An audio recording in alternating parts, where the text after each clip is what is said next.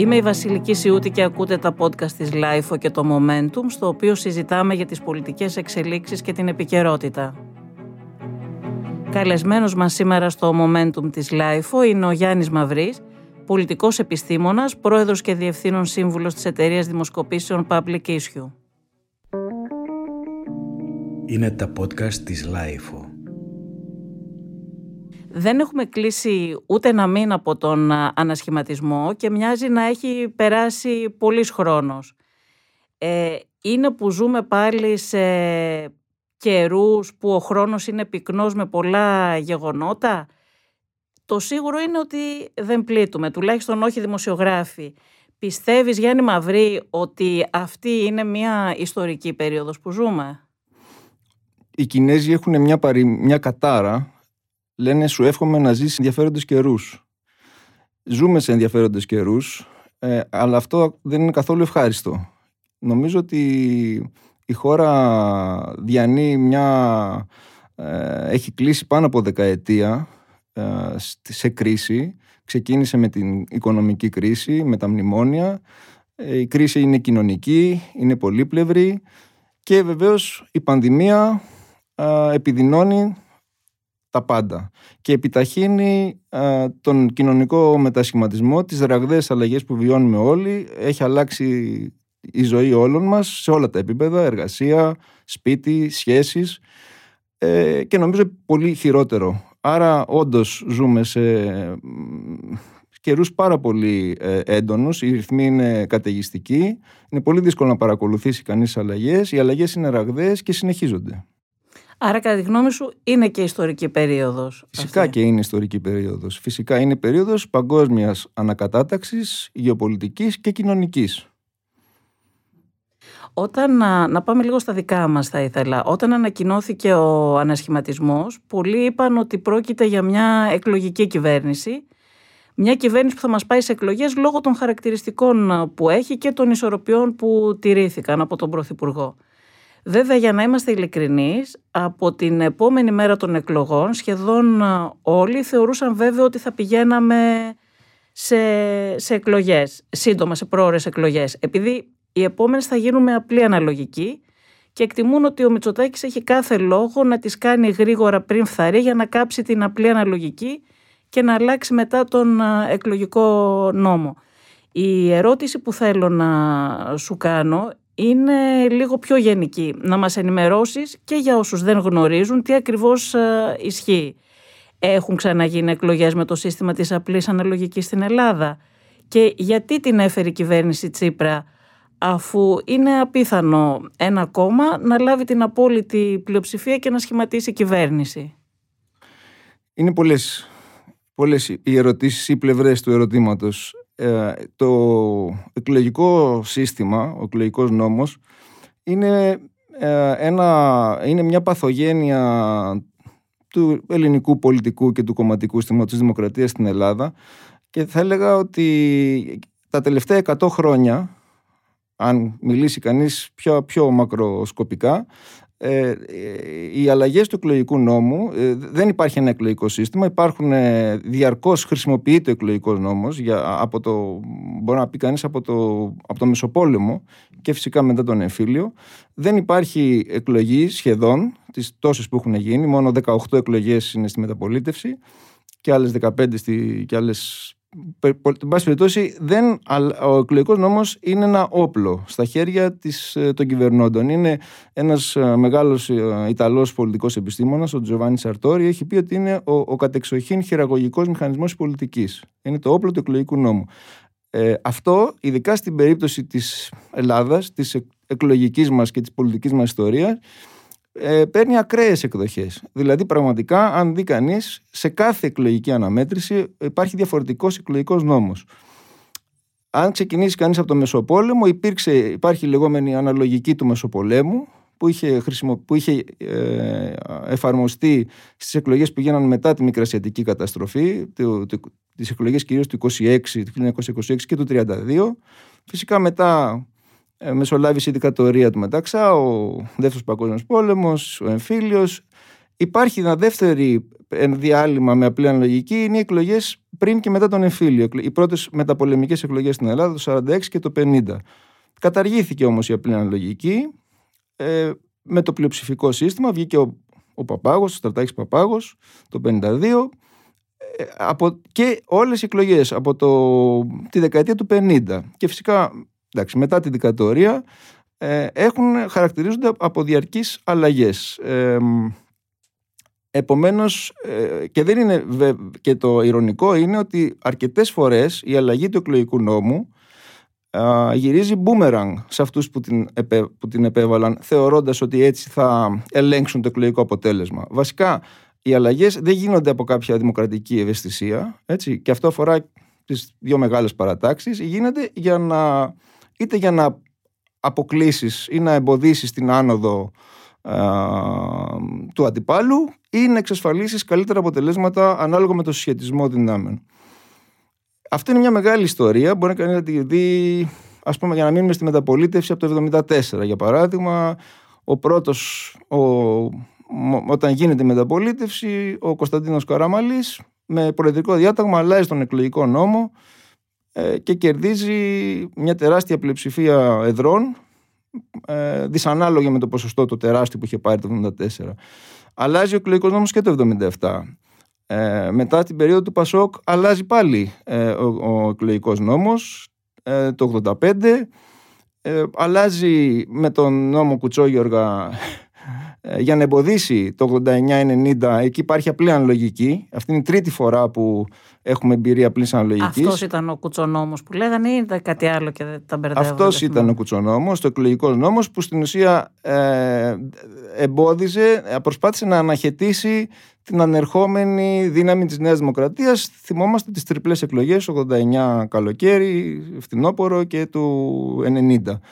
Ε, μόλις εκλέγεται ο Κωνσταντίνος Μητσοτάκης το 90 αλλάζει τον εκλογικό νόμο, είναι ο νόμος Κούβελα που λέμε, ο οποίος όμως εκλογικός νόμος δεν εμποδίζει την Νέα Δημοκρατία να χάσει τις εκλογές το 1993 να επιστρέψει ε, το Πασόκ.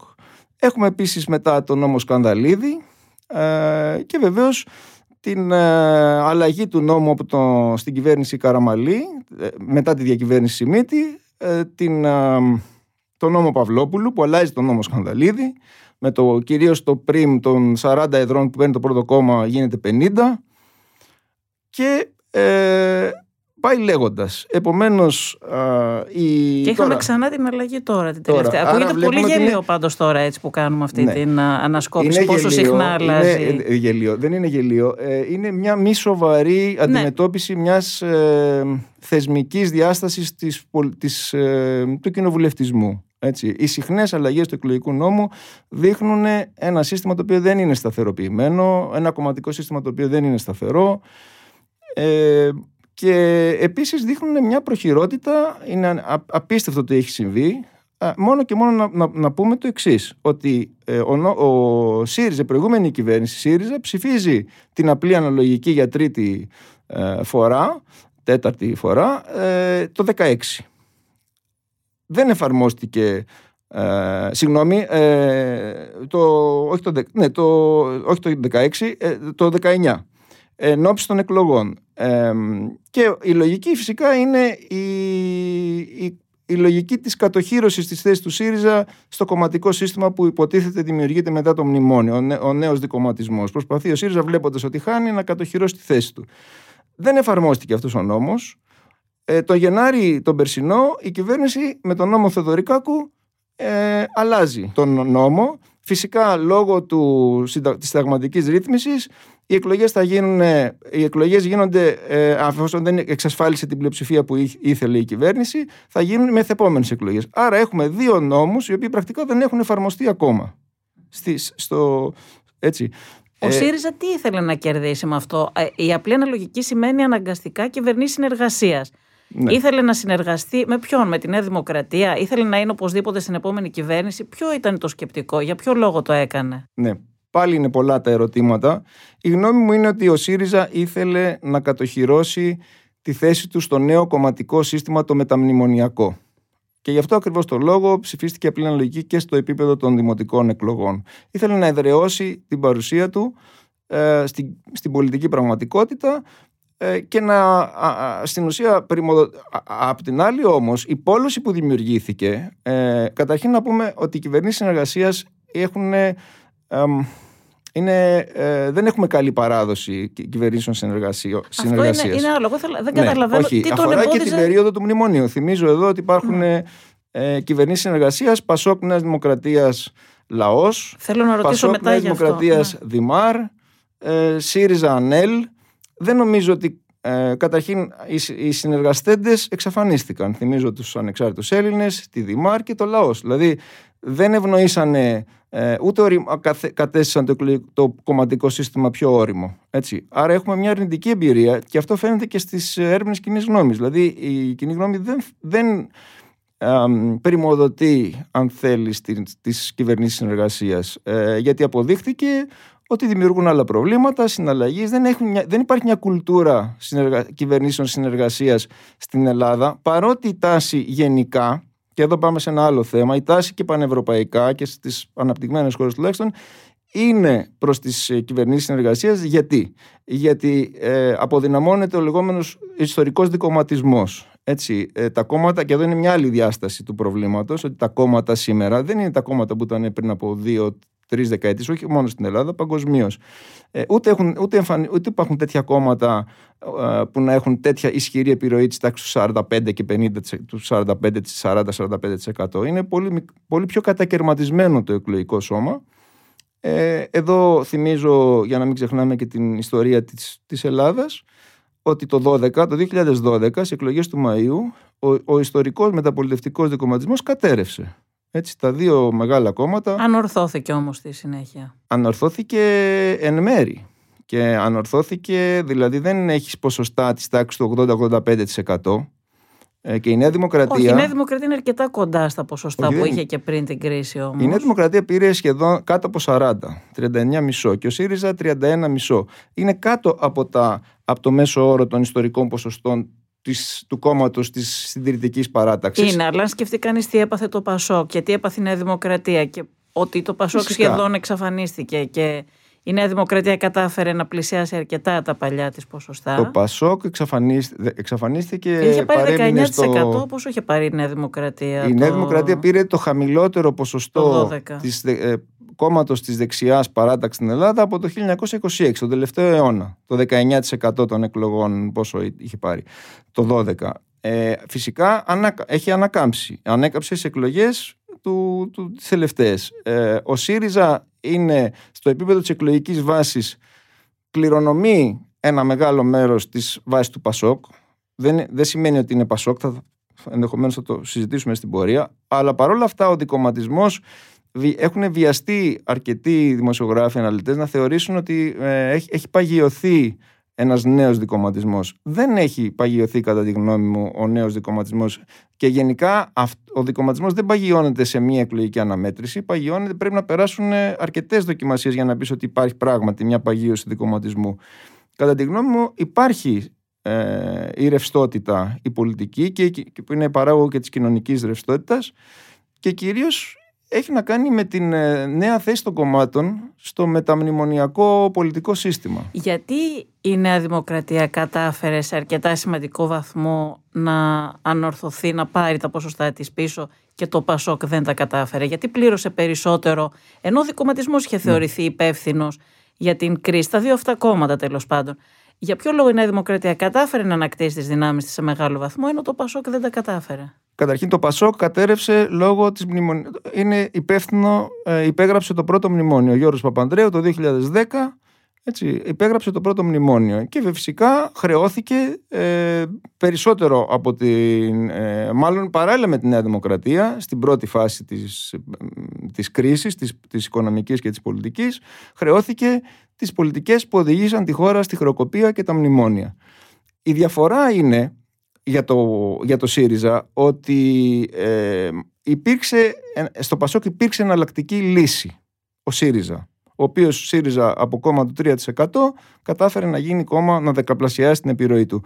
Κάτι αντίστοιχο είχε συμβεί και στη μεταπολίτευση με το ΠΑΣΟΚ και την παλιά Ένωση Κέντρου.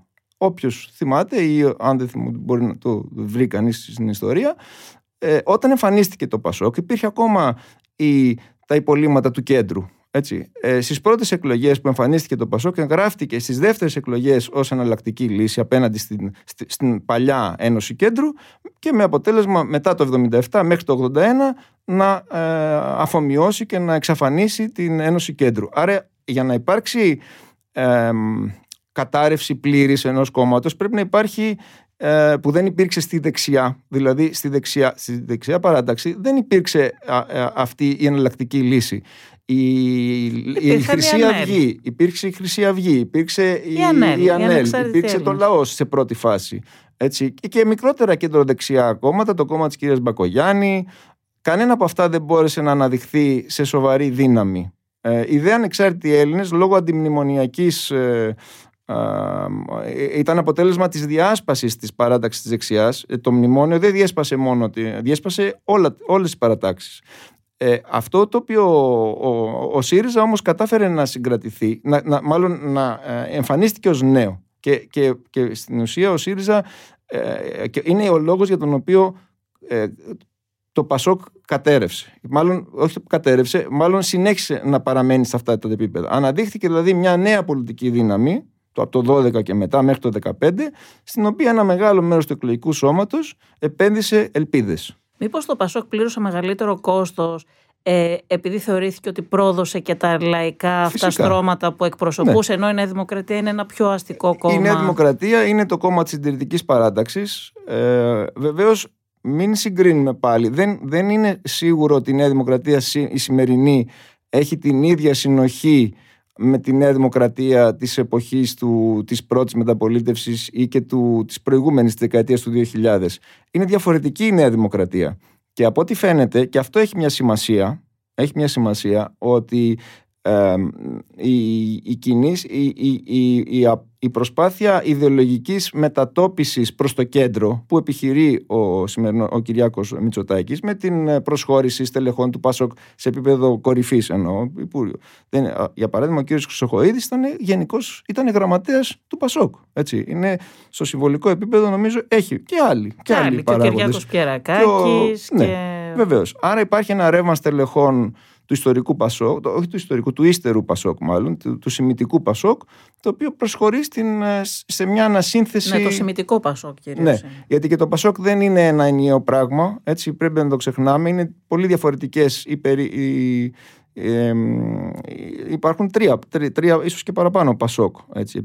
Μιλάμε σε επίπεδο ιδεολογίας. Ε, ναι, το Πασόκ του Άκη Τσοχατζόπουλου για παράδειγμα είναι στο ΣΥΡΙΖΑ το μεγαλύτερο μέρος του. Ναι, ε, υπάρχει το φαινόμενο που λέγεται σύγκληση των κομμάτων ε, στην κορυφή. Έτσι. Τα κόμματα, ε, ε, οι διαφορές των κομμάτων, και αυτό αφορά και το ΣΥΡΙΖΑ και την Νέα Δημοκρατία, και μάλιστα τα, αν δει κανείς τα στοιχεία ε, το πώς έχουν ψηφίσει τα κόμματα ε, τα μεγάλα κόμματα την περίοδο 15, τελευταία πενταετία θα διαπιστώσει ότι παρά τη ρητορική που ακούγεται ε, και τις ε, διαφορές που υποτίθεται ότι έχουν σε πάρα πολλά θέματα ε, έχουν ψηφίσει μαζί. Φυσικά στα πλαίσια της μνημονιακής, των μνημονιακών υποχρεώσεων της χώρας αλλά στην ουσία ψηφίζουν από κοινού τα βασικά νομοθετήματα. Άρα υπάρχει μια σύγκληση ιδεολογική των κομμάτων και θα έλεγα και πλέον έχει πάρει και τα χαρακτηριστικά μιας πολύ μεγάλης ρευστότητας στο πολιτικό προσωπικό. Δεν είναι ε,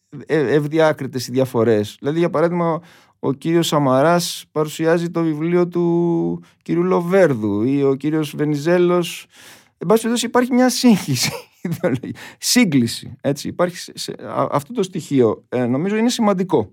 Ε, αλλά από αλλού ξεκινήσα. Η, η ερώτηση αφορούσε νομίζω ότι η απάντηση στο ερώτημα γιατί το Πασόκ δεν έχει ανακάμψει και δεν μπορεί να ανακάμψει είναι ότι, διότι εμφανίστηκε μια νέα πολιτική δύναμη η οποία ε, συνδέθηκε με ευρύτερα λαϊκά στρώματα, ο ΣΥΡΙΖΑ, ε, μέχρι το 2015.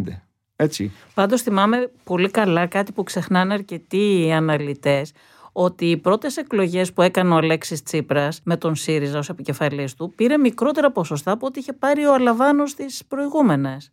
Ναι, δεν, δεν, δεν ε, έχει σχέση. Πέτυχε στις πρώτες εκλογές που έφερε τον ΣΥΡΙΖΑ; Όχι. Μιλάμε, για ποια περίοδο μιλάμε; Για το Οι πρώτες εκλογές. Το, οι, το 9 νομίζω. Στις πρώτες εκλογές Καταρχήν, εγώ μιλάω για, την, για τις εκλογές της περίοδου του μνημονίου. Δηλαδή στην Ναι. ουσία το 12. Λέω ότι δεν ήταν ο Τσίπρας ότι με το που εμφανίστηκε ανέβασε Όχι, τον ΣΥΡΙΖΑ, δεν γιατί είναι. στις πρώτες εκλογές που οδήγησε ο Τσίπρας στον ΣΥΡΙΖΑ Μα δεν, τα είναι, πήγε καλά. δεν είναι προσωπική. Δεν η τον ψήφος ψήφισε ο κόσμος. Προς Θεού. Δεν, ε, ε, εδώ συνέβη μια κοινωνική μεταβολή τεραστίων διαστάσεων ε, και μια κοινωνική διαμαρτυρία στην Ελλάδα. Μην το ξεχνάμε παρότι έχει παρέλθει αυτό, ε, δηλαδή δεν, ε, δεν πέτυχε.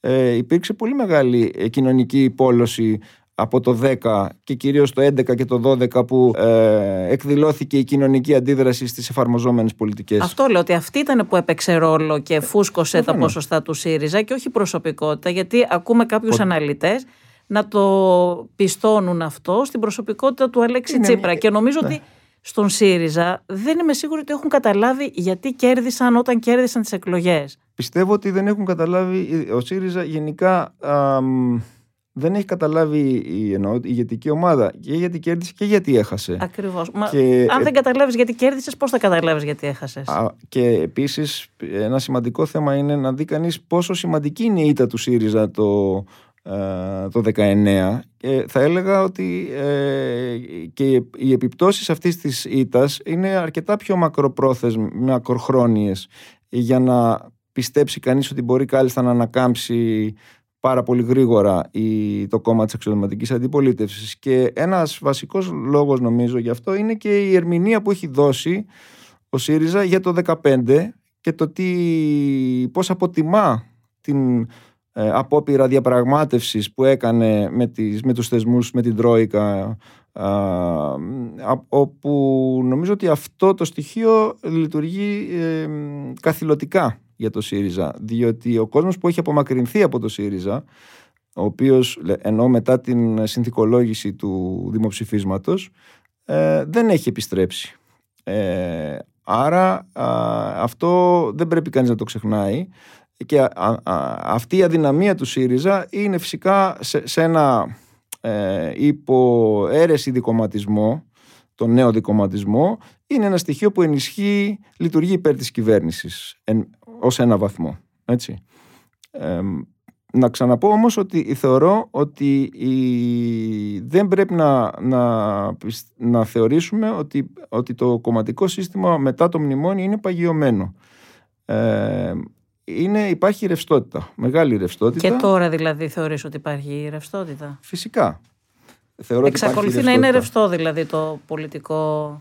Ε, καταρχήν υπάρχει ένα γεγονός που είναι η πανδημία η οποία ήταν απρόβλεπτη. Δεν μπορούσε κανείς να προβλέψει ε, η- την ε, προοπτική αυτή. Είναι ένα, μια τεράστια αλλαγή η πανδημία η οποία και αυτή με τη σειρά της ε, δημιουργεί πρόσθετα ζητήματα. Ε, δηλαδή και αυτό που λέγαμε πριν ότι τι αλλαγές οι κοινωνικές η, α, η, η- η- η α- ένταση των ανισοτήτων που υπάρχει ε, και αυτό δημιουργεί ε, θέμα, αφήνει ανοιχτά θέματα τα οποία δεν ξέρει κανείς πώς θα εκδηλωθούν στο, σε εκλογικό επίπεδο ή πώς θα κινηθεί το εκλογικό σώμα. Αλλά νομίζω δεν πρέπει να ξεχνάμε την εμπειρία. Ε, έχουν, ε, πολλοί ξεχνάνε την εμπειρία του, της περίοδου της τελευταίας δεκαετίας όπου πραγματικά υπήρξε ολόκληρη εμ, ε, κοσμογονία στο θέμα των κομμάτων. Να, μην, να θυμίσω πόσα κόμματα ε, δημιουργήθηκαν ε, και που δεν υπάρχουν σήμερα από το 10 και μετά, ε, πόσα μείνανε έξω στις εκλογές. Δηλαδή αυτή η κινητικότητα ε, δεν έχει εξαφανιστεί. Δεν έχει Έτσι. σταματήσει. Και μάλιστα με, την, ε, με, την, ε, με, τη, με το, το γεγονός ότι υπάρχει απλή αναλογική και το οποίο μπο- δηλαδή αν δει κανείς οι ανεξάρτητοι Έλληνες ε, δεν υπάρχουν ε, το ποτάμι δεν υπάρχει η Δημάρ δεν υπάρχει η, ο, λα, ο λαός του κ. Κατζαφέρη δεν υπάρχει η Χρυσή Αυγή εκτός Βουλής η Ένωση Κεντρών Πάρα πολλά κόμματα αποδείχθηκαν διάτοντες αστέρες. Αυτό, αν αυτό δεν είναι... και Έχουμε πόσα- κόμματα μια σεζόν δηλαδή περίπου. ναι, φλ- flash parties λέγονται αυτά. Μιας, δι- δια- ναι, κάνανε μια. Αυτοί δεν σταθεροποιήθηκαν. Από αυτή την άποψη, οι εκλογές του 19 ήταν ένα σημείο, αν θέλεις, ε, σταθεροποίησης μετά από τη δεκαετία του μνημονίου. Και αυτό ίσως ξεγελάει λίγο τα πράγματα. Αλλά ήρθε η πανδημία, η οποία είναι μια νέα κοινωνική ανακατάταξη, η οποία πάλι βάζει το θέμα τι και δεν γίνεται. ξέρουμε και τι θα φέρει, γιατί Φυσικά. προκαλεί ήδη μια οικονομική κρίση. Έχει προκαλέσει μια οικονομική κρίση. Έχει επιδεινώσει δραματικά την ε, προηγούμενη οικονομική κρίση. Την κρίση δηλαδή που οδήγησε στο να χάσει η χώρα το, 25, το 1 τέταρτο του ε, ΑΕΠ της και να ε, διώξει 450.000 νέους ε, τα- ε, και βεβαίως ε, η, η, η, σημε- η πανδημία επιδεινώνει δραματικά και φτωχοποιεί ε, όπου ένα μεγάλο μέρος του πληθυσμού. Και δεν ξέρουμε τι θα αφήσει πίσω της. Δηλαδή, τελειώνοντας με την πανδημία, δεν ξέρουμε τι θα γίνει, τι επιρροή θα έχει η οικονομική κρίση στην πολιτική ζωή κτλ. Α, Σωστά. Ε, για τον εκλογικό νόμο, θέλω να ρωτήσω κάτι από αυτά που μας είπες πριν. Στις υπόλοιπες χώρες της Ευρωπαϊκής Ένωσης έχουμε τόσο συχνά αλλαγές του εκλογικού νόμου όπως έχουμε στην Ελλάδα; Όχι, αυτό η- ε, είναι μια μεγάλη. ε, η Ελλάδα σε πάρα πολλά πράγματα είναι εξαίρεση. Η πολιτική ζωή και η εκλογική ιστορία της χώρας που είναι πάρα πολύ ενδιαφέρουσα ε, και πολύ ε, πολυκύμαντη και ταραγμένη έτσι, ε, διαφέρει και σε αυτά τα. Δε- δε- δεν, στην ουσία ο εκλογικός νόμος δεν μπορεί να ε, φτιάξει το, το κομματικό σύστημα. Έτσι. Και όποιος, ε, για παράδειγμα, το, δο- το 2012 ο εκλογικό- το, το, που κατερεύσαν τα κόμματα ε, το πρώτο κόμμα με 19% με, ε, μάλλον με ε, το, το ποσοστό αυτό μείναν, έμεινε εκτός Βουλής το 2012 19% του εκλογικού σώματος με, το, με τη διάσπαση των κομμάτων. Έτσι, επομένως το ποσοστό αυτοδυναμίας του πρώτου κόμματος είχε κατέβει στο, το ποσοστό δηλαδή που αν πάρει το πρώτο κόμμα κάνει κυβέρνηση ήταν γύρω στο 32% που είναι πρωτοφανές. Ε, αυτό, ο εκλογικός νόμος που ίσχυε ε, φτιάχτηκε για να ε, λειτουργεί ένα κομματικό σύστημα όπως ο δικοματισμός της μεταπολίτευσης που το πρώτο κόμμα είναι γύρω στο 40 με 40 κα- κάτι της εκατό.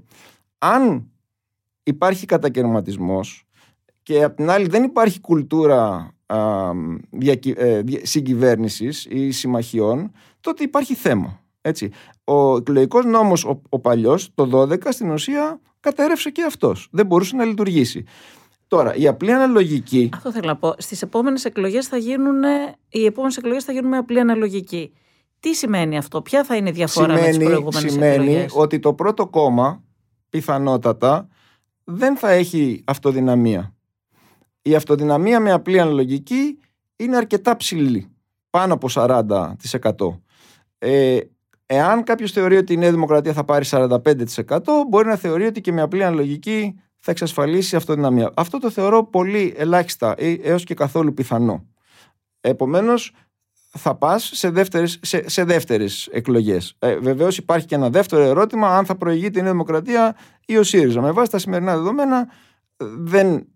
Ε, Με βάση σημερινά δεδομένα θα προηγείται η Νέα θα Δημοκρατία. προηγείται. Το ερώτημα, είναι με, το, το, το, ερώτημα είναι το ποσοστό του πρώτου κόμματος. Αν, θα είναι, αν δηλαδή η Νέα Δημοκρατία έχει πτώσει σε σχέση με το ποσοστό των εκλογών του 19, δηλαδή είναι κάτω από 40%, ε, ίσως στο 38%, ε, δεν είναι αυτονόητο ότι μάλλον ε, ε, με, και με, με, την, με τον δεύτερο εκλογικό νόμο δεν είναι αυτονόητο με, με, την, με τις επαναληπτικές εκλογές πάλι θα τεθεί θέμα. Γενικά είναι αχαρτογράφητα νερά. Ε, δεν είμαστε, όποιος σχεδιάζει ε, επί χάρτου τις, είναι πάρα πολλά τα ιστορικά παραδείγματα που δείχνουν ότι διαψεύδονται οι εκτιμήσεις των, των επιτελείων των κομματικών. Ε, επίσης η πανδημία ο βασικό, για να γυρίσω όμως στο αρχικό ερώτημα αν συζητάμε για πρόορες εκλογές πράγματι πιστεύω ότι ε, έτσι καταλαβαίνω ότι η, είναι στο σχεδιασμό της κυβέρνησης πρόορες εκλογές με τη λογική ότι να προλάβουμε ε, να κάνουμε εκλογές έχοντας την καλή μαρτυρία της πρώτης περίοδου της διαχείρισης, της πετυχημένης κτλ. Όμως αυτό σκοντάφτει πλέον στην, ε, στην τροπή που παίρνει το θέμα του εμβολιασμού και της αντιμετώπισης πανδημίας. Με την καθυστέρηση και την... Αν σκεφτείτε ότι σήμερα ε, το 2% του ελληνικού πληθυσμού έχει εμβολιαστεί. Έτσι. Δεν μιλάμε για τους εμβολιασμούς, μιλάμε για τα άτομα που εμβολιάζονται. Έχει διαφορά. 2%. Εάν η, ανο, η ανοχή της Αγέλης εξασφαλίζεται με το 60... Ανοσία. Η, η ανοσία της Αγέλης και, και η ανοχή δευτερευόντως είναι πιο σημαντική η ανοχή. Αλλά αυτό σημαίνει ότι ε, μπορεί να γίνουν εκλογές π.χ. την Άνοιξη. Το... Δεν, είναι, δεν είναι βέβαιο. Πιστεύω ότι κανείς δεν το ξέρει αυτό. Ενδεχομένως ούτε και ο ίδιος ο Πρωθυπουργός δεν, έχει, ε, δεν το ξέρει. Ε, εάν η εξέλιξη ε, είναι, είναι παράγοντας ε, που δεν μπορείς να ξεπεράσεις. Ε. Νομίζω ότι είναι τεράστιο ρίσκο πάντως να πάει η χώρα σε εκλογές πριν ολοκληρωθεί ο εμβολιασμός. Φυσικά και όταν απαγορεύεις μέχρι και τις διαδηλώσεις των 100 ατόμων ε, πώς θα κινητοποιήσεις ε, 6 εκατομμύρια μη εμβολιασμένους Μάλιστα να θυμίσουμε εδώ γιατί είναι και ε, ότι το, οι ηλικιωμένοι οι οποίοι είναι πιο συντηρητικοί ψηφοφόροι ε, η Νέα Δημοκρατία στους άνω των 65 έχει πολύ ψηλότερα ποσοστά, τα υψηλότερα της ποσοστά. Ε, αν φοβηθούν να πάνε μη εμβολιασμένοι μπορεί να υπάρξει μια παράμετρος που δεν την έχει, δεν είναι ε, ε, εύκολα προβλέψιμη. Έτσι. Άρα είναι τεράστιο ρίσκο και νομίζω ότι δεν θα γίνει κάτι τέτοιο. Άρα ε, ο χρόνος των εκλογών εξαρτάται από το, την πορεία του εμβολιασμού. Αλλά παρόλα αυτά νομίζω ότι είναι λάθος η συζήτηση να συζητάει κανείς για, την, ε, για τις εκλογές μόνο με βάση τον εκλογικό νόμο γιατί είναι ένα πολύ επιμέρους ε, κατά τη γνώμη μου θέμα επί της ουσίας του προβλήματος. η ουσία του προβλήματος είναι ότι σήμερα βιώνουμε μια κρίση ε, υπάρχει κρίση της, του θεσμού των εκλογών και όχι μόνο στην Ελλάδα, παγκοσμίως. Καταρχήν. Των εκλογών ή της εκπροσώπησης εννοείς; Εννοώ της εκλογικής διαδικασίας. Καταρχήν σημαίνει. Ε, μάλλον η, η βασικότερη ένδειξη που έχουμε είναι η μείωση της συμμετοχής. Στις τελευταίες εκλογές βουλευτικές στην Ελλάδα ψήφισαν 5.800.000 άτομα. Είναι Στις ευρωεκλογές που είχαν προηγηθεί ήταν περισσότεροι, ήταν 5.900, πάντω κάτω από 6 εκατομμύρια. Αν σκεφτεί κανείς ότι στην Ελλάδα το μέγιστο της συμμετοχής είναι το 2004, όπου περίπου έχουν ψηφίσει 7,5 εκατομμύρια άνθρωποι, με τη μεταρρύθμιση σκανδαλίδη τότε ε, και τις, ε, τη ρύθμιση των ετεροδημοτών, ε, σημαίνει ότι 1,5 εκατομμύριο μέσα στη δεκαετία, 15 ετία 2004-2019 έχει ε, φύγει από το εκλογικό σώμα. Δεν ψηφίζει. Δεν εξηγείται από την μείωση του πληθυσμού, τη δημογραφική, τη λογογύρανσης. Είναι πολιτική αποχή. Έχει αυξηθεί ραγδαία η αποχή. Η αποχή, η πραγματική αποχή είναι γύρω στο 35%. Έτσι, αν, εδώ υπάρχει ένα τεράστιο θέμα που αφορά την, τους εκλογικούς καταλόγους. Έτσι, στην Ελλάδα έχουμε αυτό το πρόβλημα. Δεν είναι καθαρή εκλογική κατάλογη. Γι' αυτό φαίνεται πλασματική η αποχή. Η πραγματική αποχή είναι γύρω στο 35%. Και με την καταγραφή πρέπει να υπάρχει πρόβλημα. Φυσικά υπάρχει πρόβλημα και φυσικά υπάρχουν. Δηλαδή, όταν αρχίσουμε να συζητάμε για, τις, ε, για, τη, για την μεταρρύθμιση των εκλογών, που είναι μια ουσιαστική μεταρρύθμιση, έτσι, υπάρχουν πολύ σοβαρότερα προβλήματα από τον εκλογικό νόμο, που είναι στην ουσία μια, ένα όπλο στα χέρια του κομματικού ανταγωνισμού. Και για να, δεν είναι μόνο η συμμετοχή. Να πούμε κάτι πολύ ενδιαφέρον και δημοσιογραφικά. Φέτος ε, είναι το Μάρτιο πρέπει να γίνει η απογραφή πληθυσμού. Η απογραφή πληθυσμού του 2021 δηλαδή, που είναι της δεκαετίας, είναι το βασικότερο εργαλείο της κρατικής πολιτικής και της, της κρατικής στατιστικής. Έτσι. Δεν μπορεί να γίνει τίποτα χωρίς να υπάρχει απογραφή πληθυσμού. Ως προς τις εκλογές, είναι πολύ σημαντικό γιατί αφορά και την ισότητα της ψήφου. Δηλαδή το πώς κατανέμονται οι έδρες στις περιφέρειες έτσι, και αν θα λάβει κανείς τις μεταβολές τις δημογραφικές που έχουν γίνει αυτή τη δεκαετία.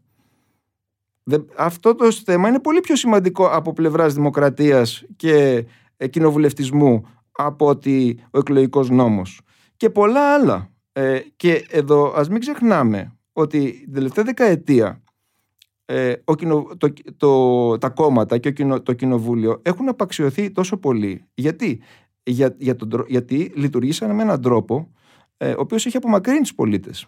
Δηλαδή, θυμίσω όλη την έκτακτη νομοθεσία του μνημονίου, τους χιλιάδες, τις, τις εκατοντάδες, 1700 νόμους του μνημονίου που ψηφίστηκαν με το, τη διαδικασία του κατεπήγοντος, με τις πράξεις νομοθετικού περιεχομένου, με, τις, με τα πολυνομοσχέδια.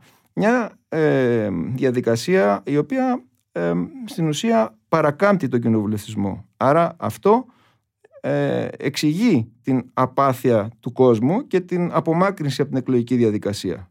Έτσι. Ε, δεν λέω φυσικά ότι είναι σωστή στάση, αλλά ε, δείχνει ένα καμπανάκι, χτυπάει ένα καμπανάκι. Ωστόσο η πολιτική αυτή η αποχή δεν υπολογίζεται από κανέναν. Δηλαδή είτε ο κόσμος γυρνάει την πλάτη του στέλνοντας και ένα μήνυμα με την αποχή είτε δεν το κάνει. Ναι. Δεν τους υπολογίζει κανένας. Οπότε το μήνυμα αυτό δεν πάει πουθενά. Δεν τους υπολογίζει κανένας με την έννοια ότι ε, γίνεται η δουλειά χωρίς αντίδραση ε, αυτοί που πρέπει, αυτά που ε, ψηφίζονται, Κάνουν αυτά τη που δουλειά τους, κάνουν τη ναι. δουλειά τους. Από την άλλη βέβαια το εκλογικό σώμα γίνεται απρόβλεπτο και ε, όπως βλέπει κανείς σε παγκόσμιο επίπεδο ξεκινώντας από την ε, Γαλλία των κίτρινων γυλαίκων μέχρι τις χώρες της, ε, μέχρι ε, την Ιταλία, την ε, Ισπανία, την Λατινική Αμερική, τις χώρες της... Υπάρχουν ε, ε, η χρονιά η προηγούμενη, παρά την πανδημία, θε, ε, δημ- ε, ε, ε, κατέγραψε ρεκόρ ε, κοινωνικής διαμαρτυρίας σε πάρα πολλές χώρες του κόσμου, οι οποίες κοινωνικές διαμαρτυρίες ήταν αδιαμεσολάβητες. Δηλαδή δεν εκπροσωπούνται ούτε από κόμματα, ούτε από συνδικάτα, έτσι, εκ- εκφράζονται με άλλα πράγματα. Άρα είμαστε μπροστά σε μια Γι' αυτό λέω λοιπόν ότι υπάρχει ε, το θέμα της κρίσης της δημοκρατίας, της αντιπροσωπευτικής δημοκρατίας, ε, της ε, υπο, υποχώρησης της δημοκρατίας. Ε, βλέπει κανείς ότι, που αφορά πρώτα απ' όλα την Αμερική. Έτσι. Ε, βλέπουμε Ναι, τη αλλά- σύγκρουση, ε, δημιου- δημιουργούνται συγκρούσεις καινούριου τύπου. Ναι, αλλά βλέπω ότι ας, αν πάρουμε υπόψη μας στην Ελλάδα για παραδειγμα βρίσκουν πάντα τρόπους και να χειραγωγούν και να ελέγχουν το αποτέλεσμα. Για παράδειγμα, ο κόσμος εξεγέρθηκε, πήγε και ψήφισε τον ΣΥΡΙΖΑ και τους α, ΑΝΕΛ που υποτίθεται ότι ήταν αντισυστημικοί. Ε, τι, τι έμεινε από όλο αυτό, ε, πήγανε στο δημοψήφισμα, ψήφισαν 60% όχι στα μνημόνια και 62. όχι γενικώς 62%. Ωραία, στην πορεία τι, τι έγινε αυτό το Ναι, δεν δημοψήφισμα; μπορούμε να μηδενίσουμε έτσι. Νομίζω ότι είναι μηδενιστική η και ο λαός αντιμετώπιση. πλήρωσε το κόστος σε τελική ανάλυση. Σύμφωνοι. Αλλά υπήρξε μια κοινωνική κίνηση. Η, η κοινωνία εκφράστηκε, πίστεψε, ε, όπως έγινε αντίστοιχα και το 74 με 75, 76, 77. Έτσι, υπήρξε ένα αποτέλεσμα το οποίο οδήγησε στην, στην άνοδο του Πασόκ στην εξουσία το 1981. Ε, το- τώρα η διαμαρτυρία οδήγησε στην άνοδο του ΣΥΡΙΖΑ. Το γεγονός ότι ο ΣΥΡΙΖΑ συνθηκολόγησε με αυτόν τον βίαιο τρόπο μετά το δημοψήφισμα και με αυτή την έννοια, εγώ λέω το δημοψήφισμα είναι και το κύκνιο άσμα της ε, μεταπολιτευτικής δημοκρατίας, μπορεί να πει κανείς, αν θέλει να είναι απεσιόδοξος. Δεν σημαίνει όμως ότι ε, ε, α- απαλήφθηκε η κοινωνική διαμαρτυρία. Έτσι, η κοινωνική διαμαρτυρία θυμίζω ότι το 2016, δηλαδή ένα χρόνο μετά τα μνημόνια, με, με, με αφορμή το ασφαλιστικό, πάλι ε, υπήρξαν κοινωνικές κινητοποιήσεις μετά το δημοψήφισμα και μάλιστα και αγροτικές, αν θυμά, αν, όποιος θυμάται. Ε, και μάλιστα κινητοποιήθηκαν μάζες, δηλαδή άλλον δεν βρίσκει πολιτική έκφραση αυτή η κινητοποίηση. Αυτό το 62% του δημοψηφίσματος, το όχι, ε, τι έχει δεν απογίνει. συγκροτήθηκε, δεν Τι- συγκροτήθηκε, με ευθύνη φυσικά και του ΣΥΡΙΖΑ. Πού είναι αυτή, ε, 32% πήρε. Πόσο πήρε ο ΣΥΡΙΖΑ στις τελευταίες εκλογές, δεν θυμάμαι το 31 ποσοστό. ακόμα κάτι, 31 μισό. Ωραία. Ε, πού έχουν πάει αυτοί; Ε, αυτή ένα μέρος ε, ψηφίζει ΣΥΡΙΖΑ, ένα μέρος ε, ψηφίζει α- αριστερότερα του ΣΥΡΙΖΑ, ένα μέρος έχει πάει στην αποχή.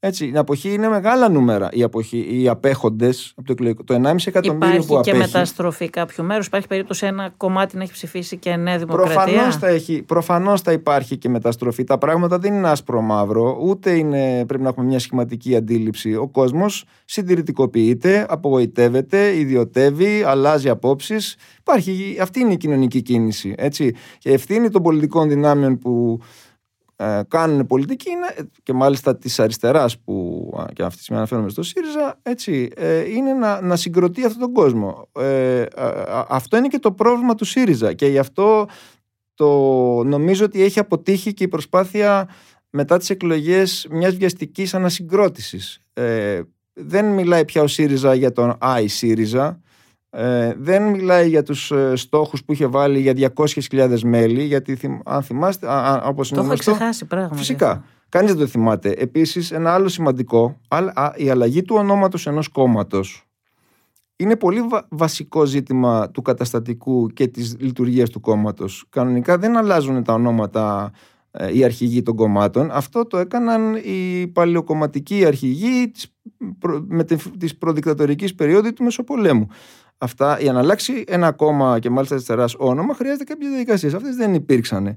Νομίζω λοιπόν ότι. Η, και ήταν η αλλαγή, η προσθήκη του Προοδευτική Συμμαχία; Ναι, εν πάση περιπτώσει, αυτά είναι σε επίπεδο επικοινωνίας. Νομίζω ότι δεν. Ε, ε, στην ουσία η, η εξαγγελία για τη συγκρότηση ενός μαζικού κόμματος της αριστεράς δεν ανταποκρίνεται από το ΣΥΡΙΖΑ, δεν, ε, βρίσκει, δεν βρήκε απήχηση και αυτό είναι κάτι έτσι, που δεν εξηγείται μόνο από αντικειμενικές, ε, από τις σημερινές συνθήκες που λειτουργούν τα κόμματα ή την πανδημία. Βεβαίως υπάρχει εδώ πάντα η παράμετρος της πανδημίας. Η πανδημία είναι αναστολή, η ισοδυναμή με αναστολή της πολιτικής, της κοινωνικής ζωής. Έτσι, όλο. Είναι σε, είμαστε σε αναστολή. Ε, Προηγήθηκε το ένα διάστημα ναι, όμως, μισός ναι. χρόνος παραπάνω, ναι. που πάλι δεν είδαμε να γίνεται τίποτα, Όχι. να τρέχει ο κόσμος μαζικά. Όχι. Και είπα και τα στοιχεία, αυτά τα, οι στόχοι των 200.000 μελών έτσι, δεν, ε, δεν, δεν, δεν, ούτε κατελάχιστο δεν ανακοινώθηκε καταρχήν ποτέ από την πλευρά του κόμματος της αντιπολίτευσης πόσα μέλη έχει ο ΣΥΡΙΖΑ. Δεν το ξέρουμε. Ξέρουμε μόνο ότι Ξέραμε, ξέρουμε ότι το 2015 μετά την, ε, τη διάσπαση του ΣΥΡΙΖΑ και την αποχώρηση της ΛΑΕ είχε μείνει με 28.000 μέλη που είναι το 1,4% περίπου των, ε, του εκλογικού του σώματος. Πήρε, ε, των ψήφων που πήρε. Πήρε στις εκλογές 1.926.000 έτσι, σχεδόν 2 εκατομμύρια μόνο μέλη του κόμματος ήταν μόνο 28.000. δεν, δεν υφίσταται μαζικό κόμμα με, με τέτοιο αριθμό μελών. Εγώ θυμάμαι ακόμα και το Πάσο και μου είχε κάνει πολύ μεγάλη εντύπωση. Ε, την περίοδο του Γιώργου Παπανδρέου ε, είχε φτάσει να έχει μέλη πάνω από 100 και 150.000 ε, μέλη. Φυσικά και στις εκλογικές διαδικασίες που για την εκλογή του Γιώργου Παπανδρέου αν, το 2004 ε, είχε συμμετάσχει ένα εκατομμύριο μέλη. Ε, μέλη. Ε, μέλη σε εισαγωγικά ναι, και ναι. φίλοι. Το 7 πάλι για την εκλογή του Γιώργου Παπανδρέου ε, ψήφισαν 769.000. Τον Ευαγγέλη Βενιζέλο τον ψήφισαν 236.000 το 12. Την Φόφη γεννηματά τον Ιούνιο του 2015 που άλλαξε πάλι η ηγεσία την ψήφισαν 52.000. Έτσι, από το 1 εκατομμύριο πέσαμε στις 52.000. Ε, τον Αντώνη Σαμαρά το 2009 τον είχαν ψηφίσει στη Νέα Δημοκρατία 772.000 μέλη της Νέας Δημοκρατίας. Είχαν ψηφίσει μάλλον για την εκλογή του Πρόεδρου. Για την, ε, στην εκλογή που εξελέγει ο κύριος Μητσοτάκης είχαν ψηφίσει 404.000. Βλέπουμε λοιπόν ότι η συμμετο... το γεγονός ότι πέφτει η συμμετοχή στα κόμματα έτσι, έχει... είναι, είναι αυτό που δεν είναι το μόνο στοιχείο αποδυνάμωσης των κομμάτων και της αντιπροσωπευτικής δημοκρατίας. Γενικά τα κόμματα εν, πάβουν να αντιπροσωπεύουν την κοινωνία. Δεν, δεν, έχουν, δεν σημαίνει ότι είναι ανίσχυρα. Τα κόμματα γίνονται, κρατικοποιούνται. Έτσι. Τα κόμματα ως μηχανισμοί ε, που νέμονται την εξουσία είναι πιο ισχυρά από όταν ε, ε, πριν από 10 ή πολύ περισσότερο πριν το μνημόνιο ή πριν από 20-30 χρόνια στην Ελλάδα και παγκοσμίως. Αυτό που γίνεται είναι ότι στην ουσία πια τα κόμματα δεν εκπροσωπούν την κοινωνία. Αυτό είναι το μεγάλο πρόβλημα με τα κόμματα σήμερα. Μιλήσαμε πριν για την κυβέρνηση ΣΥΡΙΖΑ ΝΕΛ και για, την, για τις κυβερνήσεις συνεργασίας. Ένα πράγμα που προσωπικά μου είχε κάνει τεράστια εντύπωση, αρνητική ε, και κατάπληξη, είναι που κανείς, και κανείς δεν το είχε σχολιάσει, σαν να ήταν κανονικό, ήταν ότι η κυβέρνηση ΣΥΡΙΖΑ ΑΝΕΛ δεν είχε καταρτήσει ποτέ κυβερνητικό πρόγραμμα. Στην κυβέρνηση Μέρκελ θυμάμαι ότι είχε πάρει πάνω από ένα μήνα, νομίζω ότι ήταν ακόμα μεγαλύτερο, πολύ μεγαλύτερο το διάστημα, ε, προσπαθούσαν να φτιάξουν, να καταρτήσουν το πρόγραμμα γιατί ήταν διαφορετικά κόμματα με διαφορετικά προγράμματα. Τους είχε πάρει πάρα πολύ χρόνο και πάρα πολλές συσκέψει. Ε, και σήμερα κυβερνούν με βάση αυτό το πρόγραμμα, με βάση αυτό το πρόγραμμα λογοδοτούν και με αυτό θα λογοδοτήσουν και στο τέλος της ε, θητείας τους. Ε, εδώ, το βράδυ των ε, εκλογών, απλώς ανέβηκαν ο Τσίπρας με τον Καμένο, με, φορώντας αυτά τα που κάμισα ε, στο, σε ένα σκηνικό στην πλατεία, αγκαλιάστηκαν και έκλεισε η συμφωνία για τη συνεργασία. Ούτε τα κόμματά τους ρωτήθηκαν, ούτε πρόγραμμα καταρτίστηκε Ούτε τίποτα. Ακόμα και στην προηγούμενη κυβέρνηση το, που ήταν συνεργασίας του Παπαδήμου, Θυμάμαι τον Σκανδαλίδη, τον Χατζησοκράτη και τον Χρήσανθο Λαζαρίδη, νομίζω, οι οποίοι συναντιόντουσαν, είχαν συναντηθεί τρει-τέσσερι φορές. Δεν ήταν αυτή η διαδικασία αντίστοιχη της Γερμανίας, για παράδειγμα, της γερμανικής κυβέρνησης, τόσο σοβαρή. Αλλά συναντήθηκαν τρει-τέσσερι φορές, φτιάξαν ένα πρόγραμμα με δέκα πράγματα. Δεν λέω ότι τηρήθηκε, δεν τηρήθηκε το πρόγραμμα αυτό που ανακοίνωσαν. Ωστόσο, κρατήσαν τα προσχήματα, θα πω, εδώ πέρα, που δεν θεωρώ ότι είναι σωστό αυτό, αλλά θέλω να πω ότι κρατήσαν τουλάχιστον τα προσχήματα. Εδώ δεν κρατήθηκαν ούτε τα προσχήματα. Βλέπουμε δύο πολιτικούς αρχηγούς να αγκαλιάζονται, να δίνουν τα χέρια και να λένε έχουμε κυβέρνηση χωρίς πρόγραμμα. Δεν το έχω ξαναδεί αυτό σε ευρωπαϊκή κυβέρνηση. Δεν είναι, ήταν, η, η, η, η, πολιτική ιστορία της χώρας την τελευταία δεκαετία είναι μια ε, ιστορία μεγάλης κρίσης. Έτσι. Είναι μια κατάσταση εκτάκτου ανάγκης. Φυσικά δεν αυτό το οποίο περιγράφουμε ως, προγραμματικές, ε, κυβερνήσεις συνεργασίας με πρόγραμμα προϋποθέτει άλλη θεσμική λειτουργία των κομμάτων, άλλο κύρος των κομμάτων, ε, το οποίο δεν υπάρχει. Εδώ τα πράγματα είναι στον αέρα ε, και ξαναλέω ότι πιστεύω ότι σε μεγάλο βαθμό η ρευστότητα ε, ε, εξακολουθεί να υπάρχει. Να πω όμως και το εξής. Να ρωτήσω κάτι σε σχέση με αυτό. Ναι, ναι, όχι, θέλω τη γνώμη σου σε αυτό που σου είπα πριν. θεωρεί, να, να πω κάτι και θα, θα, θα, απαντήσω. Ε, θεωρούμε τα κόμματα σήμερα ως μηχανισμοί. Καταρχήν, να ξεχνάμε ότι και η κρατική χρηματοδότηση των κομμάτων ε, αυτή τη στιγμή έχει διακοπεί προς όφελος της ιδιωτικής. Έτσι. Δεν έχει συρρυκνωθεί παρά τα, Ανεξαρτήτως αν τα κόμματα χρεοκοπήσανε, αν φάγανε λεφτά, αν υπάρχει διαπλοκή κτλ. Η ουσία είναι ότι τα κόμματα ως μηχανισμοί παραγωγής πολιτικής σήμερα δεν υπάρχουν. Και δεν, αυτό υπάρχει το κέλυφο των κομμάτων. Ποιο κόμμα μπορεί σήμερα να παράγει, η πολιτική δεν παράγεται στα κόμματα. Η στρατηγική δεν παράγεται στα κόμματα. Υπάρχουν ιδιωτικοί φορείς, είτε τα, τα λεγόμενα think tanks, είτε τα ιδρύματα, είτε το φόρουμ των Δελφών, Δηλαδή, ιδιωτικοί φορείς οι οποίοι χαράσουν τη στρατηγική και συζητάνε τα θέματα της χώρας. Ποιο κόμμα σήμερα μπορεί να έχει ε, σοβαρό πρόγραμμα διακυβέρνησης, να, έχει, να έχει τους πόρους να το συγκροτήσει. Τα, τα οικονομικά των κομμάτων δεν αντιστοιχούν ούτε σε μια μικρή κεφαλαιοποίηση ε, βιομηχανία. Έτσι. Ε, είναι προφανές λοιπόν ότι είναι στην ουσία ε, μόνο μέσω του κράτους μπορούν τα κόμματα να ε, αναπαράγονται ας πούμε ε, και παίζουν άλλο, άλλο ρόλο. Και αυτό είναι επίσης σημαντικό ότι έχει αλλάξει ο ρόλος και των βουλευτών και των κομμάτων είναι περισσότερο λομπίστες πια. Υπάρχει αυτό, υπάρχει, είναι εκ, εκφραστές συμφερόντων και αυτό που, που είναι ανησυχητικό είναι ότι μήπως τελικά τα κόμματα ε, οδηγούνται σε, σε, σε αντίστοιχη εξέλιξη με το ποδόσφαιρο. Δηλαδή όπως έχουμε τις ΠΑΕ στο ποδόσφαιρο να έχουμε και κόμματα που δυστυχώς θα είναι ΠΑΕ και αυτά. Ε, επομένως το θέμα το καταλαβαίνουμε ότι, ότι συζητάμε, πρέπει να συζητήσουμε πολύ ευρύτερα το θέμα δημοκρατία, κόμματα, κοινοβουλευτισμός για να, για να ε, υπάρξει μια αναλλακτική ε, πρόταση και να αντιστρέψει, εάν είναι δυνατόν να αντιστραφεί η τάση απομάκρυσης των πολιτών από το και η απάθεια, που αυτή τη στιγμή είναι ο μεγάλος κίνδυνος. Έχεις γράψει για τα κόμματα καρτέλ. Θέλεις να μας πεις τι είναι τα κόμματα καρτέλ; Τα κόμματα καρτέλ είναι αυτό το οποίο είπαμε λίγο σχηματικά, ότι στην ουσία τα κόμματα ενώ ξεκίνησαν ιστορικά σαν να εκπροσωπούν κοινωνικές τάξεις, κοινωνικές ομάδες, κοινωνικά συμφέροντα, στην ουσία από κάποια στιγμή και μετά αυτονομούνται και ενδιαφέρονται περισσότερο για την, ε, την αναπαραγωγή τους μέσα από την κρατικοποίησή τους, μέσα από την πρόσδεσή τους στο κράτος, όπου χρησιμοποιούν πια τους πόρους του κράτους για τη δική τους την αναπαραγωγή. Αυτή είναι στην ουσία η... Και για να το πω δηλαδή λίγο απλά, ας πούμε για τον ΣΥΡΙΖΑ που ξεκίνησε ως μη, ως κόμμα της αριστεράς έτσι, και κατάφερε σε πολύ σύντομο χρονικό διάστημα να μετασχηματιστεί και αυτός σε κόμμα καρτέλ. Αν πάρει κανείς την κεντρική επιτροπή ε, του κόμματος που είχε εκλεγεί στο. Μάλλον τα, τα μέλη στην περίοδο, πριν το 2015. Στο, στο δε, στην περίοδο που κυβερνούσε, τα ναι, μέλη τα, της Κεντρικής ναι, Επιτροπής ναι, την περίοδο που ήταν κυβέρνηση. Ναι, το, το 68%, δηλαδή σχεδόν 7 στους 10, είχαν στην περίοδο 15-19 ε, είχε διοριστεί σε κυβερνητική κρατική θέση φυσικά με αμοιβή αυτό το στοιχείο δηλαδή της κρατικοποίησης του κόμματος παρότι το καταστατικό το παλιό του κόμματος ε, έλεγε άλλα πράγματα αυτή η, η σύμφυση με το κράτος ε, οδηγεί σε μια αλλαγή έτσι, του ρόλου και του χαρακτήρα του κόμματος. Στην Ελλάδα... Στη Φυσικά αυτό ισχύει και για, τους, και για, το... για την Νέα Δημοκρατία. και για την Νέα βεβαίως, Δημοκρατία. ναι.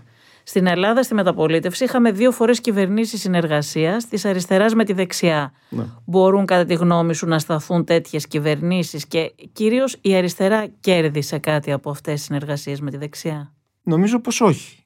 Νομίζω πως όχι. Είναι προφανές ότι η αριστερά δεν κέρδισε τίποτα από τις συνεργάσεις και είναι και, ε, αυτό δεν- είναι και επίσημες πια διακηρυγμένες θέσεις αλλά νομίζω ότι γενικά η εμπειρία των, ε, α, α, α, λόγω ακριβώς αυτής της έλλειψης σταθερότητας και της έλλειψης κουλτούρας συνεργασίας έτσι, σε- σε μια χώρα με τέτοιες διακυμάνσεις ε, έχει, ε, είναι αρνητική. Είναι αρνητική και το, η περίοδος 89-90 αλλά και η περίοδος πιστεύω των κυβερνήσεων του μνημονίου για κάποιους ε, εταίρους, ξαναλέω, το λαό στην πρώτη, περίοδο, την πρώτη συγκυβέρνηση, τη Δημάρ ε, και τους Σανέλ, τρία κόμματα που συμμετείχαν σε κυβερνήσεις συνεργασίας, το αποτέλεσμα ήταν να εξαφανιστούν.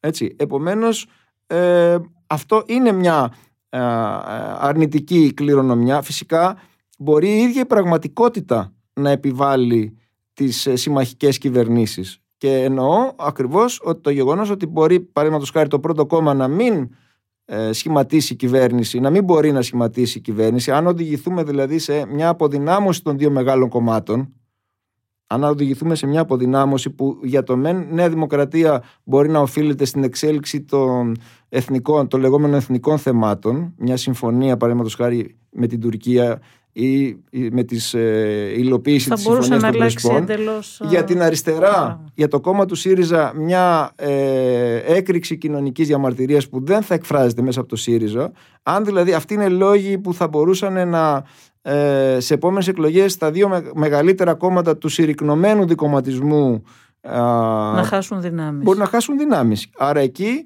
ε, αλλά αυτή τη στιγμή δεν φαίνεται, ε, δεν υπάρχουν, ε, ε, δεν φαίνεται καθαρό, μάλλον δεν, δεν φαίνεται πολιτικά ε, όριμο ή ε, επεξεργασμένο το, η σύγκληση κάποιων από αυτές τις δυνάμεις. Δηλαδή αυτή τη στιγμή ε, η μόνη, σ- ε, ε, το βασικό, το κοινάλ έχει το, το ζήτημα, έχει εσωτερικεύσει την αντίθεση με ποιους να πάω πιθανώς αν χρειαστεί.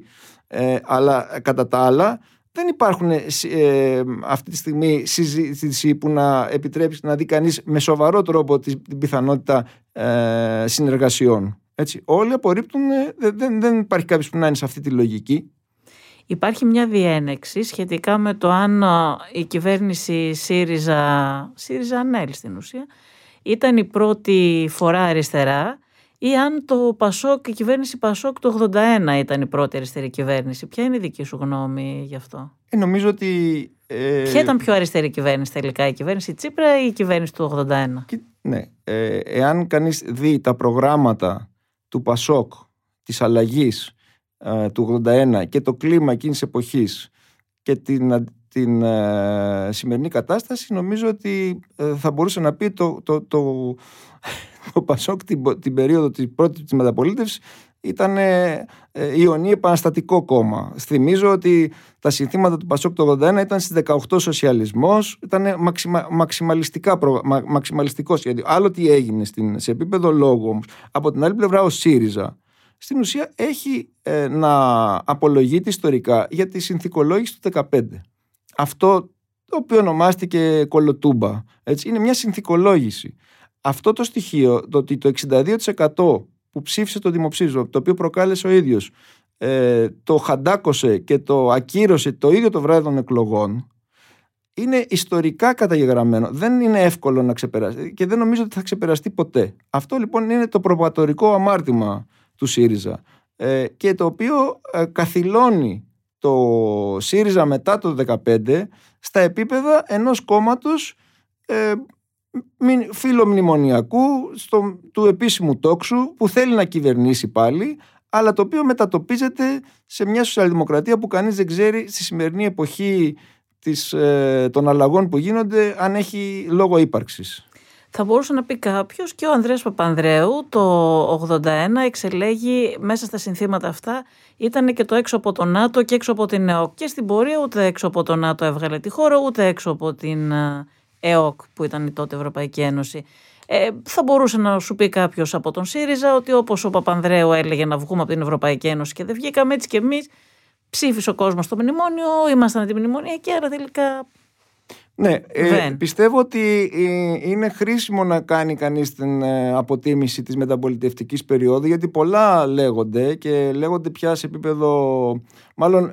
είναι συγκρίσιμο αυτά τα δύο, αυτό θέλω να ρωτήσω. Είναι συγκρίσιμο. Είναι διαφορετικές ιστορικές περίοδοι. Ε, επίσης είναι διαφορετικό Καταρχήν, σαφώς και το Πασόκ ε, ακολούθησε μια αντίστοιχη πορεία με τη διαφορά ότι η, η πορεία του Πασόκ κράτησε μερικά χρόνια, ενώ η πορεία του ΣΥΡΙΖΑ κράτησε πάρα πολύ λίγο. Δηλαδή έγινε πολύ συμπυκνωμένα αυτή, ξεκίνησε από άλλο σημείο και κατέληξε σε πολύ σύντομο χρονικό διάστημα στο αντίθετό της.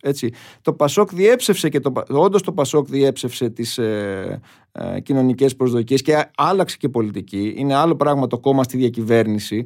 Ε, πιστεύω όμως ότι δεν έγινε ούτε. είχε πολύ περισσότερους κλειδονισμούς θυμάστε ότι, θυμάσαι ότι υπήρξαν διασπάσεις αλλεπάλληλες του Πασόκ έτσι ήταν, δεν έγινε με τον ίδιο τρόπο δεν έγινε τόσο ομαλά και δεν έγινε και τόσο ξαφνικά ε, ε το κόμμα στη διακυβέρνηση γενικά ε, είναι μια άλλη διάσταση των κομμάτων διακυβέρνησης. Έτσι, είναι άλλο πράγμα ένα κόμμα, ε, το κόμμα στη, που εκφράζει κοινωνικούς αγώνες και εκείνη την περίοδο το Πασόκ εξέφρασε και μάλιστα το Πασόκ εξέφρασε όχι μόνο την ε, περίοδο 74-74 τη μεταπολίτευση στην ουσία κουβάλαγε και τα, τις προηγούμενες ε, περιόδους πολιτικές της περίοδου του, του, της κρίσης του 60 των Ιουλιανών και βεβαίως το αντιδικατορικό κίνημα.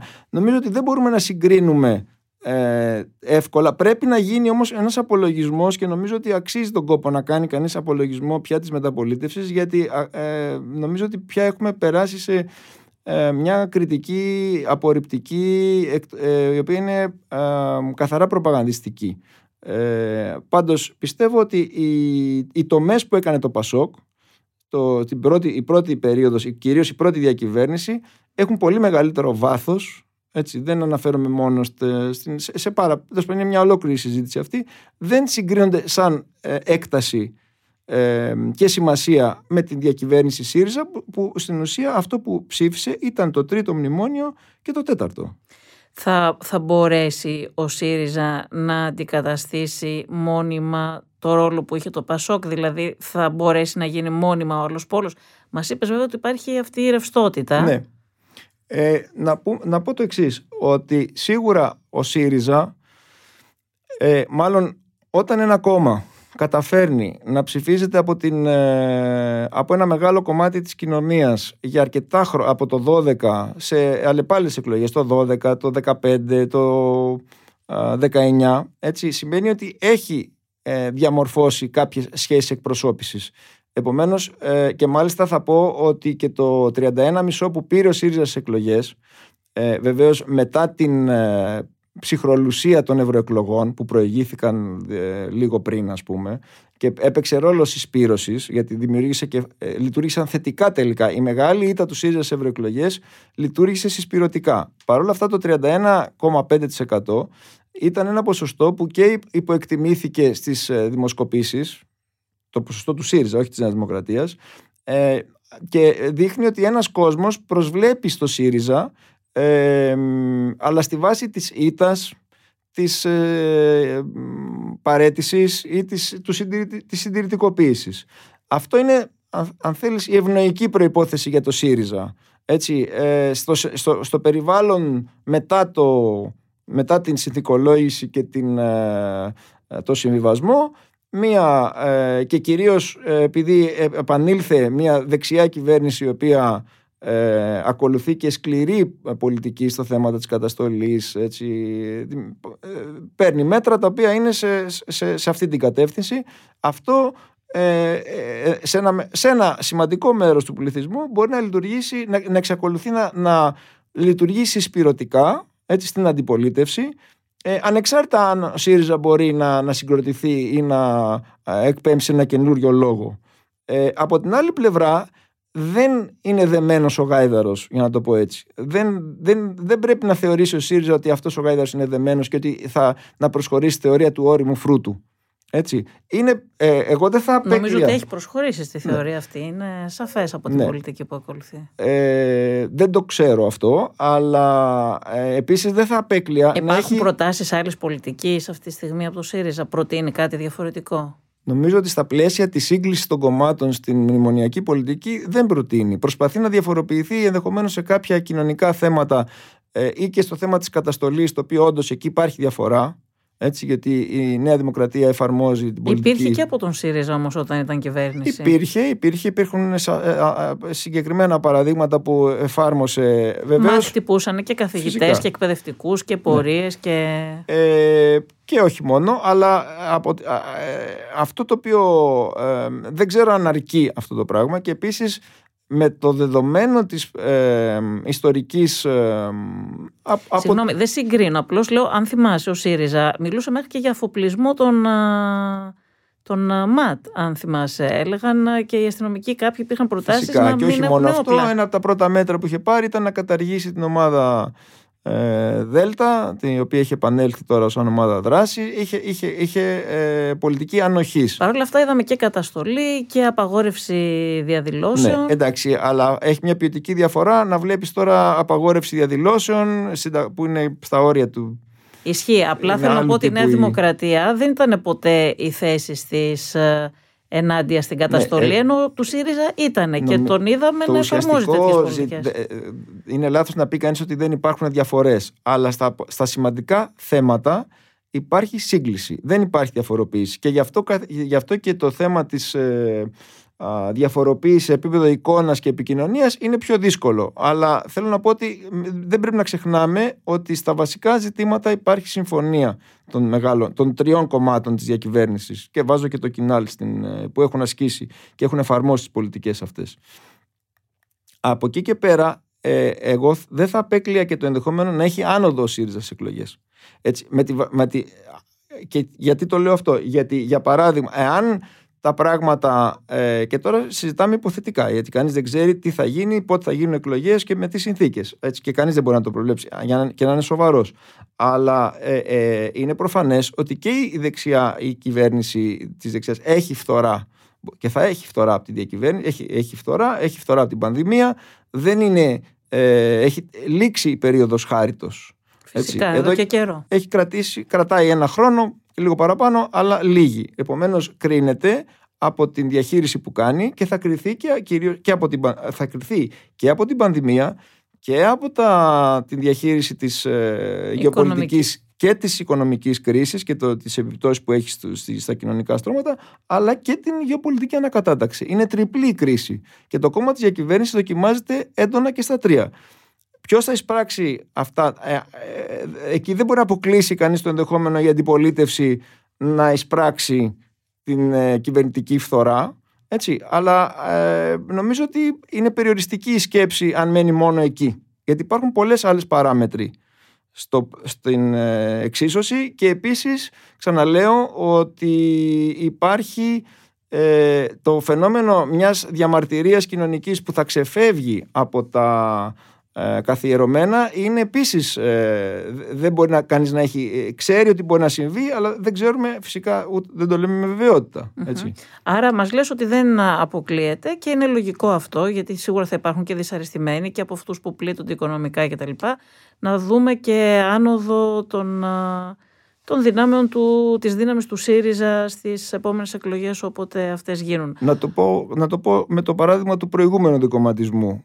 Πριν το, την κρίση, η- τα, κο- μεταξύ των κομμάτων το, της Νέας Δημοκρατίας, της Παλιάς και του Πασόκ, έτσι, η- μετα, υπήρξε ένα ενδιάμεσο εκλογικό σώμα που είχε ψηφίσει και τους δύο, εννοώ δηλαδή από το 81 και με- μέχρι το ε, 2009, έτσι, είχε ψη- ε, το 25% των εκλογέων, το ένα στους τέσσερις, είχε ψηφίσει και τα δύο κόμματα. Εάν ε, σταθεροποιηθεί ο, δι- ο νέος συρρυκνωμένος δικοματισμός, φυσικά μπορεί να υπάρξουν και τέτοιες μεταβολές. Έτσι. Αλλά ξαναλέω, ε, κανείς δεν το, δεν το ξέρει. Κάνουμε υποθέσεις. Έτσι. Ο Τσίπρας είναι αρχηγός από το 2008, ε, 12 χρόνια. Έχασε τριπλές εκλογές, αλλά δεν παρετήθηκε όπως συνηθίζεται, όπως γίνεται συνήθως μετά από τέτοια βαριά μάλιστα ήττα. Ούτε αμφισβητείται δημόσια ή θεσμικά παρά την κρίνια και την κριτική που υπάρχει από τις ετάσεις μέσα στο κόμμα.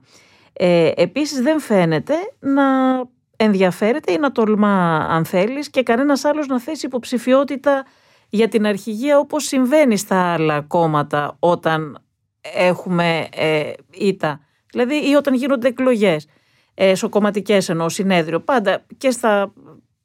Βλέπουμε ότι υπάρχουν πολλές υποψηφιότητες, περισσότερες από μία τουλάχιστον. Γιατί κατά τη γνώμη σου συμβαίνει αυτό το πράγμα στον ΣΥΡΙΖΑ, δηλαδή ενώ υπάρχουν διαφορετικές γραμμές μέσα, γιατί δεν διεκδικεί κανένας άλλος στην αρχηγία μετά από τόσα χρόνια; Έχει μετατραπεί σε, σε αρχηγικό κόμμα ο ΣΥΡΙΖΑ, δεν έχει ηγετικά στελέχη; Ποια είναι η δική και σου τα δύο. Και τα δύο. Αρχηγικά είναι, ε, αρχηγικά είναι όλα τα κόμματα πια. Δηλαδή με την έννοια ότι ο ρόλος του πολιτικού αρχηγού ε, είναι ε, στα σύγχρονα κόμματα είναι ε, πολύ σημαντικός. Και είναι σημαντικότερος από ό,τι ήταν. Ναι, αλλά υποτίθεται ότι ήταν ένα αριστερό κόμμα με πολλές ναι. τάσεις, μεσοκομματική δημοκρατία ναι, κάποτε. Ναι, είπαμε όμως πριν ότι ο ΣΥΡΙΖΑ δεν κατάφερε ποτέ να γίνει μαζικό κόμμα. Έτσι. Δεν κατάφερε να ριζώσει, δεν κατάφερε να έχει οργανώσει. Έχει 30.000, πήρε 2 εκατομμύρια ψήφους και έχει 30.000 μέλη. Δεν υπάρχει ισοκομματική ζωή στις οργανώσεις, δεν, δεν υπάρχει κάποιος ισοκομματικό μηχανισμός. Είναι μια ηγετική ομάδα και μια γύρω περί το κοινοβούλιο. Σε αυτά τα πλαίσια, με τον τρόπο αυτό λειτουργίας, δεν μπορεί να υπάρξουν. Και επίσης να πω και κάτι άλλο, ότι οι τάσεις οι λεγόμενες τάσεις ιστορικά, αυτό το πείραμα απέτυχε, δεν ε, κρατηθήκαν. Υπάρχουν, εμφανίζονται πάλι κάποιες τάσεις, αλλά στην Έχουμε, ουσία. Είχαμε δύο καινούργιες τάσεις, την Ρενέ και την Ομπρέλα. Έχουν κάποια αναφορά στην κοινωνία αυτές οι τάσεις; Ε, ομολογώ ότι δεν παρακολουθώ τόσο στενά αυτές τις τάσει. Δεν την έχω παρακολουθήσει, αλλά πιστεύω ότι είναι, είναι, το, το, η απάντηση είναι ότι δεν έχουν. Ε, ε, αλλά μην ξεχνάμε και το το, το στοιχείο ότι είμαστε στην πανδημία και ότι η πανδημία, ξαναλέω, είναι αναστολή οποιασδήποτε κοινωνικής και πολιτικής ζωής. Ε, αλλά το βασικό είναι ότι ε, δεν έχει προχωρήσει αυτή η διαδικασία συγκρότησης μαζικού κόμματος. Άρα και οι τάσεις να υπάρχουν δεν μπορούν ούτε να παλέψουν ούτε να εκφραστούν. Από την άλλη πλευρά, σε επίπεδο ηγετικών στελεχών, ε, νομίζω ότι αυτή τη στιγμή δεν έχει φανεί κάποιος αντίπαλος ε, του Αλέξη Τσίπρα που να έχει μια αξιόλογη επιρροή στην κοινή γνώμη και θα μπορούσε ενδεχομένως να αμφισβητήσει ε, την, ε, τώρα βεβαίως το γεγονός μιας ε, επόμενης εκλογικής ήττας είναι ένα θέμα. Ένας αρχηγός ο οποίος χάνει πια διαδοχικά θα χάσει εκλογές είναι ένα θέμα για ένα, για ένα κόμμα, αλλά είναι, νομίζω ότι αυτή τη συζητάμε θεωρητικά και μόνο. Η Νέα Δημοκρατία του Κυριάκου Μητσοτάκη έχει διαφορές από τη Νέα Δημοκρατία του Σαμαρά; Πιστεύω πως έχει. έχει με την έννοια ότι προσπαθεί ε, να μετατοπιστεί ο Κυριάκος Μητσοτάκης προς το κέντρο και αυτό ενδεχομένως αφήνει ένα μέρος της παρότι δεν ε, από την άλλη πλευρά με την ε, πολιτική της πυγμής και της ε, μη ανοχής και την ένταση της καταστολής προσπαθεί να απαντήσει και στο ακροατήριο το, το, το παραδοσιακό δεξιό ε, ε, επομένως δεν υπάρχει προς το παρόν, ε, δεν αφήνει κενό. Ωστόσο όμως στο θέμα των, ε, των σχέσεων με την Τουρκία και με, το, με, τις, με την εφαρμογή της συμφωνίας των Πρεσπών, εκεί ενδεχομένως το ρεύμα, υπάρχουν και άλλα ρεύματα μέσα στη Νέα Δημοκρατία, τα οποία όπως φαίνεται και με την ε, συνέντευξη του κυρίου Σαμαρά ε, εκφράζονται. Έτσι. Δεν πρέπει κανείς να υποτιμήσει το ενδεχόμενο. Ε, θυμίζω επίσης ότι ο ΣΥΡΙΖΑ προσπάθησε με τη Συμφωνία των Πρεσπών να διεμβολήσει και να προκαλέσει τη διάσπαση της Νέας Δημοκρατίας το 2018. Δεν το κατάφερε, ε, αλλά προφανώς υπάρχουν τάσεις και γι' αυτό ε, ξαναλέω ότι η ρευστότητα αφορά και τη Νέα Δημοκρατία και το ΣΥΡΙΖΑ. Η Νέα Δημοκρατία πράγματι είναι ένα κόμμα που έχει και αυτό τάσεις και ε, εκτός από τάσεις έχει και ισχυρές βαρονίες. Ε, θεωρείς ότι ο Κυριάκος Μητσοτάκης ελέγχει το κόμμα του, έχει γίνει ένας ισχυρός ηγέτης; Ο ισχυρός ηγέτης ε, γίνεται από τη στιγμή που ασκεί τη διακυβέρνηση της χώρας με αποτελεσματικό τρόπο. Έτσι, ε, και αποδεικνύει ότι είναι ικανός να κάνει αυτά που έχει εξαγγείλει. Από εκεί και πέρα ε, πάλι ξαναγυρνάμε στο θέμα τι είναι σήμερα τα κόμματα και κατά πόσο τα κόμματα έτσι, ε, είναι δημοκρατικά, λειτουργούν ε, ουσιαστικά, που δεν, δεν ισχύει αυτή η, η υπόθεση πια. Έτσι. Ε, έχουν, είναι άλλου τύπου τα κόμματα. Ε, είναι αρκετά, ξανα, είναι, είναι, αυτό που είπαμε, είναι πιο προσωποπαγή, είναι, έχουν μείνει τα κελίφη των κομμάτων. Πάντως, αν κατάλαβα καλά, πολιτικά τη μεγαλύτερη αδυναμία της Νέας Δημοκρατίας του Κυριάκου Μητσοτάκη ε, θεωρείς ότι είναι τα εθνικά θέματα κυρίως. Όχι έτσι, μόνο, θεωρώ ότι και η διαχείριση της πανδημίας, γιατί αυτή τη στιγμή, ξαναλέω, σήμερα έχει εμβολιαστεί το 2% του πληθυσμού μόνο. Ε, αυτό δεν μπορεί κανείς να μην θεωρήσει ότι ε, υπάρχει κάποια πολιτική ευθύνη για αυτό το πράγμα. Βεβαίως και δεν μπορεί να καλύπτεται πίσω από το επιχείρημα ότι είναι πανευρωπαϊκό ή παγκόσμιο ζήτημα, γιατί υπάρχουν και επιδόσεις κρατών έτσι, που είναι πολύ διαφορετικές και πολύ πιο αποτελεσματικές. Άρα εδώ θα κρυθεί. Θα κρυθεί. Ναι. Βεβαίως θα κρυθεί και νομίζω ότι όλες οι χώρες Ευρωπαϊκής Ένωσης παντού θα Και φυσικά το θέμα της, των επιπτώσεων των, των οικονομικών ε, στην κοινωνία αυτή που έχει ήδη πληγεί ε, και εκεί θα κρυθεί η διακυβέρνηση. Ε, είναι τριπλή η κρίση, ξαναλέω. Δεν είναι μόνο ένα πράγμα. Ε, Απλώς για τη Νέα Δημοκρατία, όντως το θέμα των, ε, της διαχείρισης των εθνικών θεμάτων ε, είναι ε, πυρηνικό, είναι στον πυρήνα. Γιάννη Μαυρή, τελευταία ερώτηση. Ποιοι παράγοντες θα επηρεάσουν κατά τη γνώμη σου το εκλογικό αποτέλεσμα σε περίπτωση που τελικά γίνουν εκλογές ε, πρόορες εντός του 2021 ενδεχομένως ή την επόμενη χρονιά; Ποιοι είναι αυτοί οι παράγοντες που θα κρίνουν το αποτέλεσμα; Ε, τα είπαμε και πριν. Είναι, ε, στην ουσία, ε, καταρχήν, οι εκλογές θα κρυθούν από την, ε, θα κρυθούν από την εξέλιξη, μάλλον ο, ο χρόνος των εκλογών θα κρυθεί, πιστεύω, κρίνεται από την εξέλιξη του εμβολιασμού. Αυτό είναι βασικό. Από εκεί και πέρα, η ίδια η διαχείριση της πανδημίας, η διαχείριση της οικονομικής κρίσης και η διαχείριση των εθνικών είναι τα τρία θέματα που θα, που θα βάλουν τη σφραγίδα τους και στο αποτέλεσμα ε, των επόμενων εκλογών. Ωραία, σε ευχαριστούμε πάρα πολύ. Και εγώ ευχαριστώ. Είναι τα podcast της LiFO.